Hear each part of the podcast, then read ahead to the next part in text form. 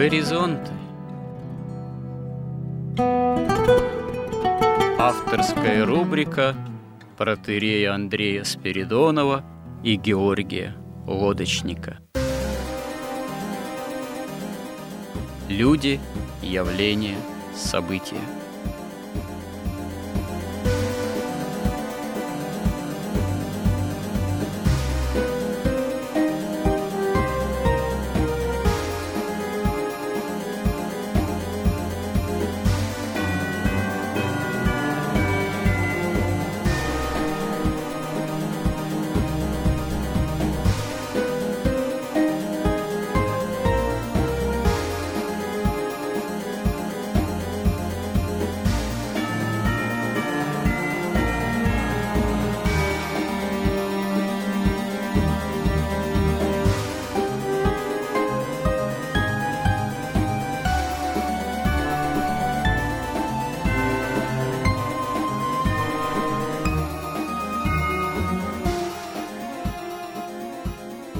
Добрый день, уважаемые радиослушатели!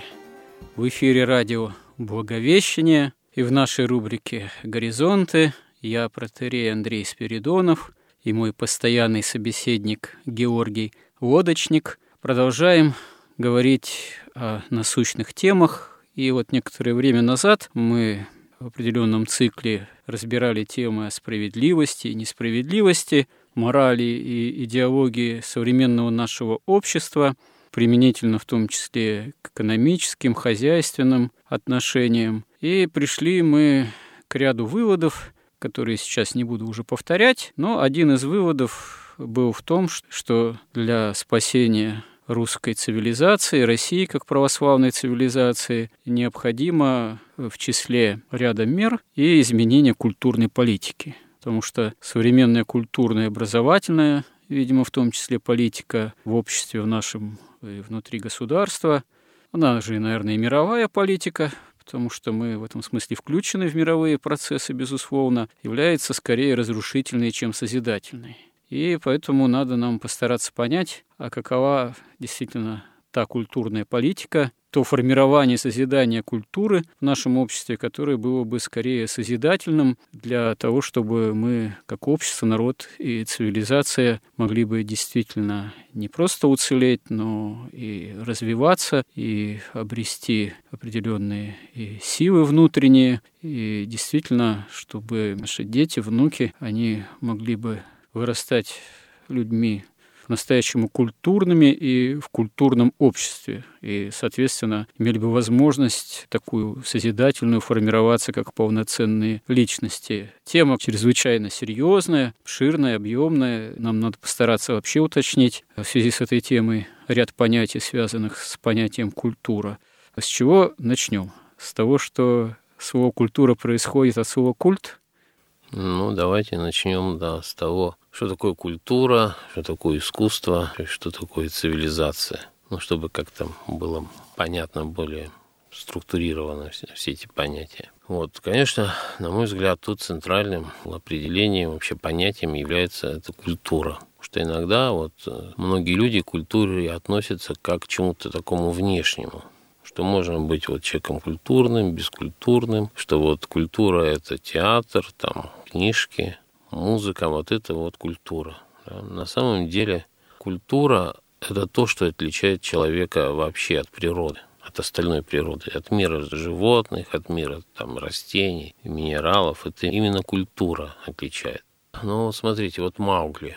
Вот он, если ребенок родился среди животных, он уже потом не начнет говорить. Да, это известный факт. Именно феномен Маугли, да, в том заключается, что вот все случаи, которые наблюдались, они говорят о том, что потом человек уже не способен социализироваться, как это говорится, он не способен быть вполне человеком, такой вот развитой личностью. В нем вот этот продолжает проявляться скорее такой, да, животный элемент его, да, поведения. То есть культура — это все, что мы думаем, все, что мы чувствуем, и даже то, что мы хотим.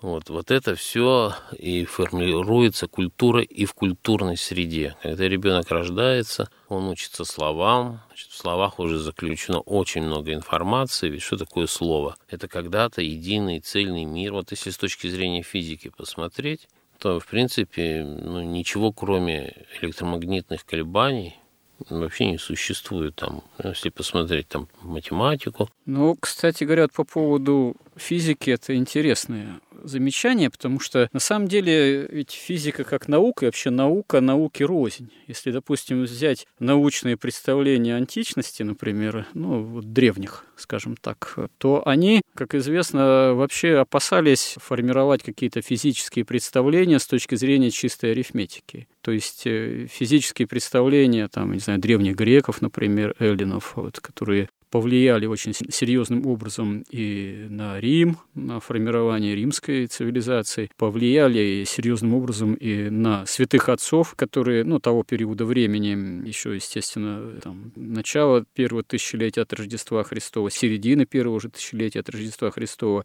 Святые отцы, они, безусловно, эллинизм христианизировали. Но чтобы сформулировать ряд догматических истин, они использовали тот же эллинизм, те же понятия античной философии. И вот, как говорят исследователи науки, представления, скажем так, о мире именно научные древних, они существенным образом отличаются уже от новейших времен. Вот новейшие времена, наши уже времена, они наступают с эпохой Возрождения, а в научном таком вот видении мира, в частности, например, вот одной из ключевых фигур является, во-первых, Галилей, ну, потом еще ряд, в том числе Декарт там, и так далее. Вот. Так вот, э, в чем в этом смысле заслуга, в кавычках, не в кавычках, Галилея? Не только в том, что, как все знают, он там утверждал истину, что а все-таки она вертится, да, Земля вокруг Солнца, не наоборот. На самом деле заслуги Галилея, там потом и Ньютона, вот, и Декарта и так далее, повторяюсь, она прежде всего в том, что он смог утвердить в умах своих соотечественников и последующих поколений, что язык природы — это язык математики.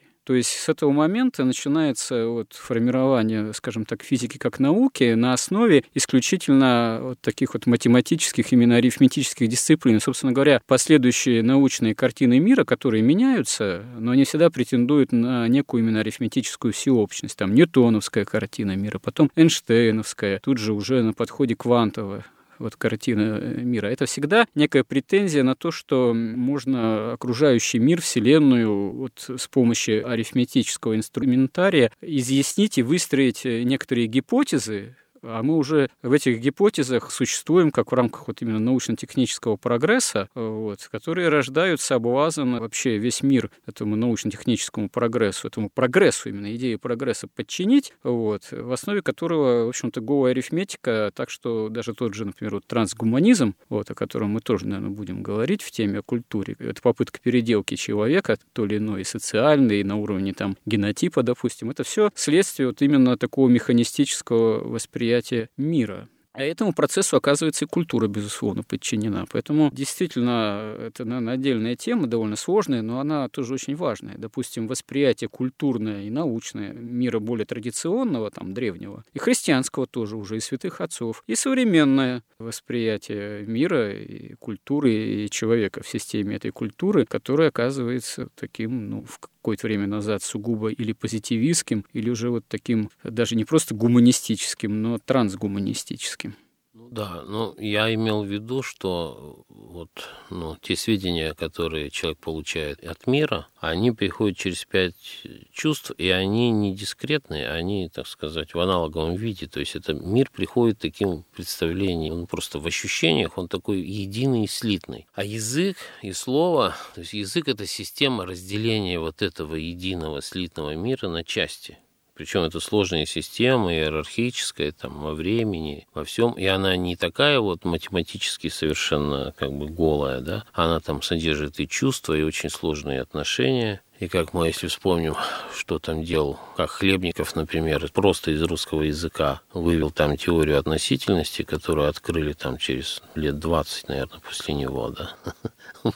Ну, Хлебников, да, это, конечно, тоже гениальный поэт, это, видимо, особая тема. Ну, вот феномен восприятия творческого, такого культурного, действительно гениального человека говорит о том, что, да, человек способен на уровне вот такой творческой, словесной, творческой интуиции, словесной деятельности прозирать, предвидеть, осознавать какие-то сущностные вещи, которые потом кто-то может выразить вот именно с точки зрения инструментария, как говорится, уже арифметически, исторического, но в основе-то часто, конечно, не чистая арифметика, вот, а прежде всего творческая интуиция, способность к сотворчеству с Богом. Вот. Другое дело, что если вот так сейчас уже ставить такой вопрос о проблеме творчества, собственно говоря, тема о культуре, проблема культуры, она, конечно, связана и с темой, с проблемой творчества. Человек, поскольку создан по образу и подобию Божьему, он наделен способностью именно творческой. Но человек, конечно, в этом, с одной стороны, ограничен, потому что очевидная разница между Богом-творцом и человеком, им же созданным, то, что человек не может творить из ничего. То есть человек не может создавать абсолютно новые сущности, вот, это может только Бог. Но он даровал человеку способность творчества и сотворчества, и тут, как говорится, уже вот и возникает проблема о направленности творчества конкретного человека, и что является источником его вдохновения, вот, а, скажем так, тех силах души, вот, которые он прилагает в том или ином творчестве, о страстях, которые, безусловно, сопутствуют тоже творческому процессу. И тут мы, в конечном счете, конечно, приходим, чтобы ну, вот, истинным источником творчества являлся Бог, необходима и, конечно, определенная направленность человеческого развития, аскетика и вера. Тогда творчество, если выступает как синергия, да, то есть сотворчество, две воли, две энергии, это божественное и человеческое, тогда, наверное, человек только и может действительно быть безопасен в этом творчестве своем. Но все равно вот эта вот проблематика и творчества, и тех или иных явлений культуры, она оказывается достаточно сложной, потому что иногда вот мы сталкиваемся да, вот, с гениальными какими-то провидениями, вот, с проявлениями ну, гениального творчества, но очень достаточно сложно отделить в самих вот этих плодах творческих или личностях тех или иных гениев, ну вот, скажем так, зерна от плевел. Иногда это какая-то сложная очень картина бывает. Ну да, вот Владимир Мазепус, он говорил, что божественная природа познается человеком только в процессе творческого взаимодействия с ней. И вот именно в процессе этого взаимодействия он и познает высшие истины, и духовные какие-то божественные реальности, и формирует там свою душу, там свое существо, свое существо. И, в общем-то, и в этом и заключается самый сокровенный смысл культуры. И вот ребенок, когда он вот воспринимает язык, начинает воспринимать там ну, всю информацию, которая уже вот он растет в культуре, он впитывает эту культуру, всю информацию. Потому что что такое культура? Ну, во-первых, культура еще, она не бывает вообще, она национальна, потому что она определяется в том числе языком, она определяется там даже климатическими условиями, потому что культура – это такое неформализованное представление нации о добре и зле, то есть религии, которая уже проникла в быт, вообще в литературу, в искусство, вообще во все сферы жизни. Да. Но оно не формализовано вот в том виде, как, допустим, законы государственные, да, какие-то уголовный кодекс. Это уже другая составляющая цивилизации. И вот эта вот национальная культура – это именно то, в чем человек может жить. Или, опять же, как тот же Мазепус писал, это та крепость, которая не дает вот, ну, просто вот природному такому потоку поглотить и растворить человека. Да. Если культура будет растворяться, будет пропадать, человек будет превращаться в животное, он просто поглотится животным царством назад, обратно. Вот, примерно Но такая. Тут возникает вопрос о границах, в том числе исторических, культуры. Вот мы о культуре в собственном смысле мы можем говорить применительно уже к тем или иным прямо цивилизационным проявлениям, то есть цивилизации, а когда цивилизация появляется, а, скажем так, первобытный человек, археологические, так сказать, культуры, как еще называют феномен еще бытия такого древнего самого человека, они связаны уже с культурой в собственном смысле, или это какие-то примитивные культуры, или это культуры еще такие локальные, что ли, маргинальные в каком-то смысле, еще до появления культуры там с большой буквой. И вообще, тут вопрос непростой. С одной стороны, действительно, мы говорим, что само понятие культура, оно прямо связано с культом. то есть с религиозным представлениями человечества, с религией. То есть, видимо, вообще культуры изначально вне религии быть не может. Но мы находим, например, в той же Библии, если брать, допустим, книгу «Бытия» как некие исторические свидетельства, мы же видим, что о первых прямо культурных проявлениях Библия в книге «Бытия» говорит прежде всего применительно к потомкам Каина. Там, допустим, песня Ламеха, да, это одно из, наверное, первых поэтических вообще свидетельств о песенном творчестве, таком поэтическом, которое прослеживается вообще вот среди первых поколений людей. Но именно Библия говорит прежде всего о потомках Каина, опять же. Там первые музыкальные инструменты мы тоже находим среди потомков Каина, не говоря о том, что и первые цивилизационные там проявления, вот, там этот Тувалкаин, вот он первый, кто кует орудия, там, из железа, меди, вот, видимо, в том числе надо понимать, что и орудие для убийства, оружие в собственном смысле. То есть не связан ли феномен культуры одновременно, скажем так, и с проявлением каких-то и богоборческих тенденций, потому что наследники Каина, потомки Каина — это линия богоборческая в человеческом роде, которая потом оказывается потопом-то уничтожена. Ну, ну вот то, что вы говорили, что там каиниты начали первые сочинять стихи, это относится к искусству. Или там инструменты, это к ремеслам, это часть культуры, но это не вся культура. Ну, не вся. Да, на самом ну, деле... Ну, все же проявление явной культуры. Ну, да, да, да.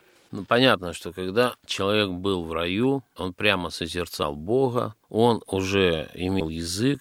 Этот язык отличался от современного тем, что там каждая буква выражала собой какой-то элемент божественной реальности. Прямо, или какой-то объект, или какое-то действие. То есть язык не был оторван от божественной реальности. Но язык-то был один тогда, смешение один. языков ну, же да, уже да. значительно позже, в послепотопное ну, происходит. Был, да, божественный язык был один и у, и у Бога, и у ангелов, и у человека, и они все на одном языке говорили, понимали, и они говорили то, что видели, а видели они Бога и божественную реальность. И в этом смысле им не надо было синтезировать никакой культуры. Вот по мере того, как человек терял связь с Богом и уже не мог видеть истину, видеть прямо и открыто, он и потерял этот язык. И язык стал таким, что он уже выражает не те божественные истины, а это очень сложная такая система, синтезированная. То есть это, если раньше человеку не нужно было с нижних уровней бытия синтезировать такую культурную систему, конструкцию, которая стремится обратно к Богу и к небу, а он прямо был там,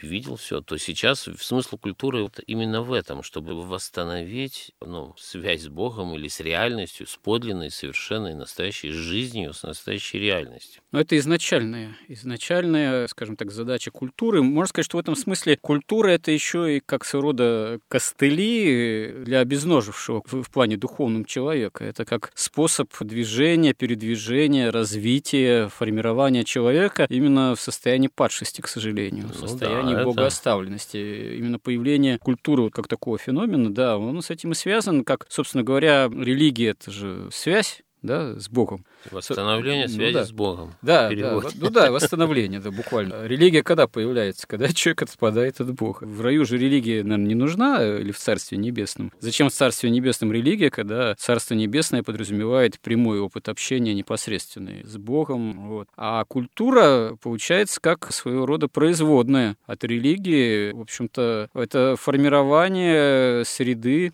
обитание человека, не только физического там, обитания, вот удовлетворение элементарных потребностей, но и это еще и удовлетворение и душевных, и духовных потребностей человека, именно формирование среды развития, его существования дальнейшего, изначально в прямой связи, да, с религией. Но, кстати говоря, все-таки, в собственном смысле, в нашем понимании культура, это всегда ведь связано все-таки, получается, с цивилизацией. Ну, Более... это, как бы, мне кажется, часть просто цивилизации. Ну, часть цивилизации, но без строительства городов, без какого-то определенного прогресса, развития. Именно самой цивилизации, как некой уже самоценной, скажем так, структуры, образа бытия, она, оказывается, в каком-то смысле невозможна, потому что первобытные культуры, судя по всему, может быть, они не были настолько примитивными, как иногда у нас раньше еще в советских учебниках представляли, Сейчас, наоборот, скорее появляются свидетельства, что даже образ жизни первобытных людей, там, неандертальцев тех же, вот, он был достаточно по-своему и насыщен, и он не был так уж примитивен. Некоторые находки свидетельствуют о том, что даже те же там неандертальцы, они могли, например, заботиться о людях-инвалидах, слепых, не бросать их. Были достаточно, судя по всему, в плане таком, что ли, производственном, серьезные способы выделки, там, шкур, там, например, пошива одежды, там, обуви, обработки дерева. Вот. Но все равно в отсутствии такого вот нами общепринятого взгляда на цивилизацию, там, ее достижения, все-таки в нашем понимании культура скорее, наверное, появляется, когда появляются более такие серьезные, что ли, цивилизационные проекты и стройки, великие в кавычках или не в кавычках. Вообще у человека все начинается с веры, и в том числе культура. И тут просто ничего не сделать, потому что в любом случае разум человеческий, он не может принять в себя разум божественный, и он вынужден все время верить Богу. А если утеряется связь с Богом, он должен верить пророкам, там, святым, и только таким образом он может вообще двигаться к истине, вообще к жизни, там, сохранять любовь и вообще в гармонии с мирозданием находиться, но даже в этом падшем мире, насколько это возможно. Вот, поэтому, да, и культура тоже все выражение религии. Она проявляется во всем. Ну вот, например, у нас сейчас, мы уже тогда говорили, да, у нас сейчас господствующая религия, религия денег. Соответственно, такое государственное законодательство, оно очень сильно меняет людей, у них другая культура. У них, как говорил один наш, он тогда был, он такой постоянный у нас министр, он был тогда министром там, образования. Он прямо говорил, недостаток советского образования в том, что она пыталась формировать человека-творца, а нам нужен квалифицированный потребитель. Вот ну это. да, да, известный. это, это совершенно другая культура, и человек становится другим. А почему советская действительность стремилась более творчески все-таки к человеку подходить? На самом деле ведь вообще в советское время идейные-то схемы, такие вот материалистические, позитивистские, они господствовали достаточно примитивные. И за счет чего же все-таки был такой элемент творческого подхода? Ну, давайте как раз этот вопрос, он интересен тоже, там можно соотнести тоже многие понятия применительно к опыту еще советскому. Мы постараемся разобрать в нашем следующем сюжете в рубрике «Горизонты». Храни Господь. Горизонты на радио Благовещение.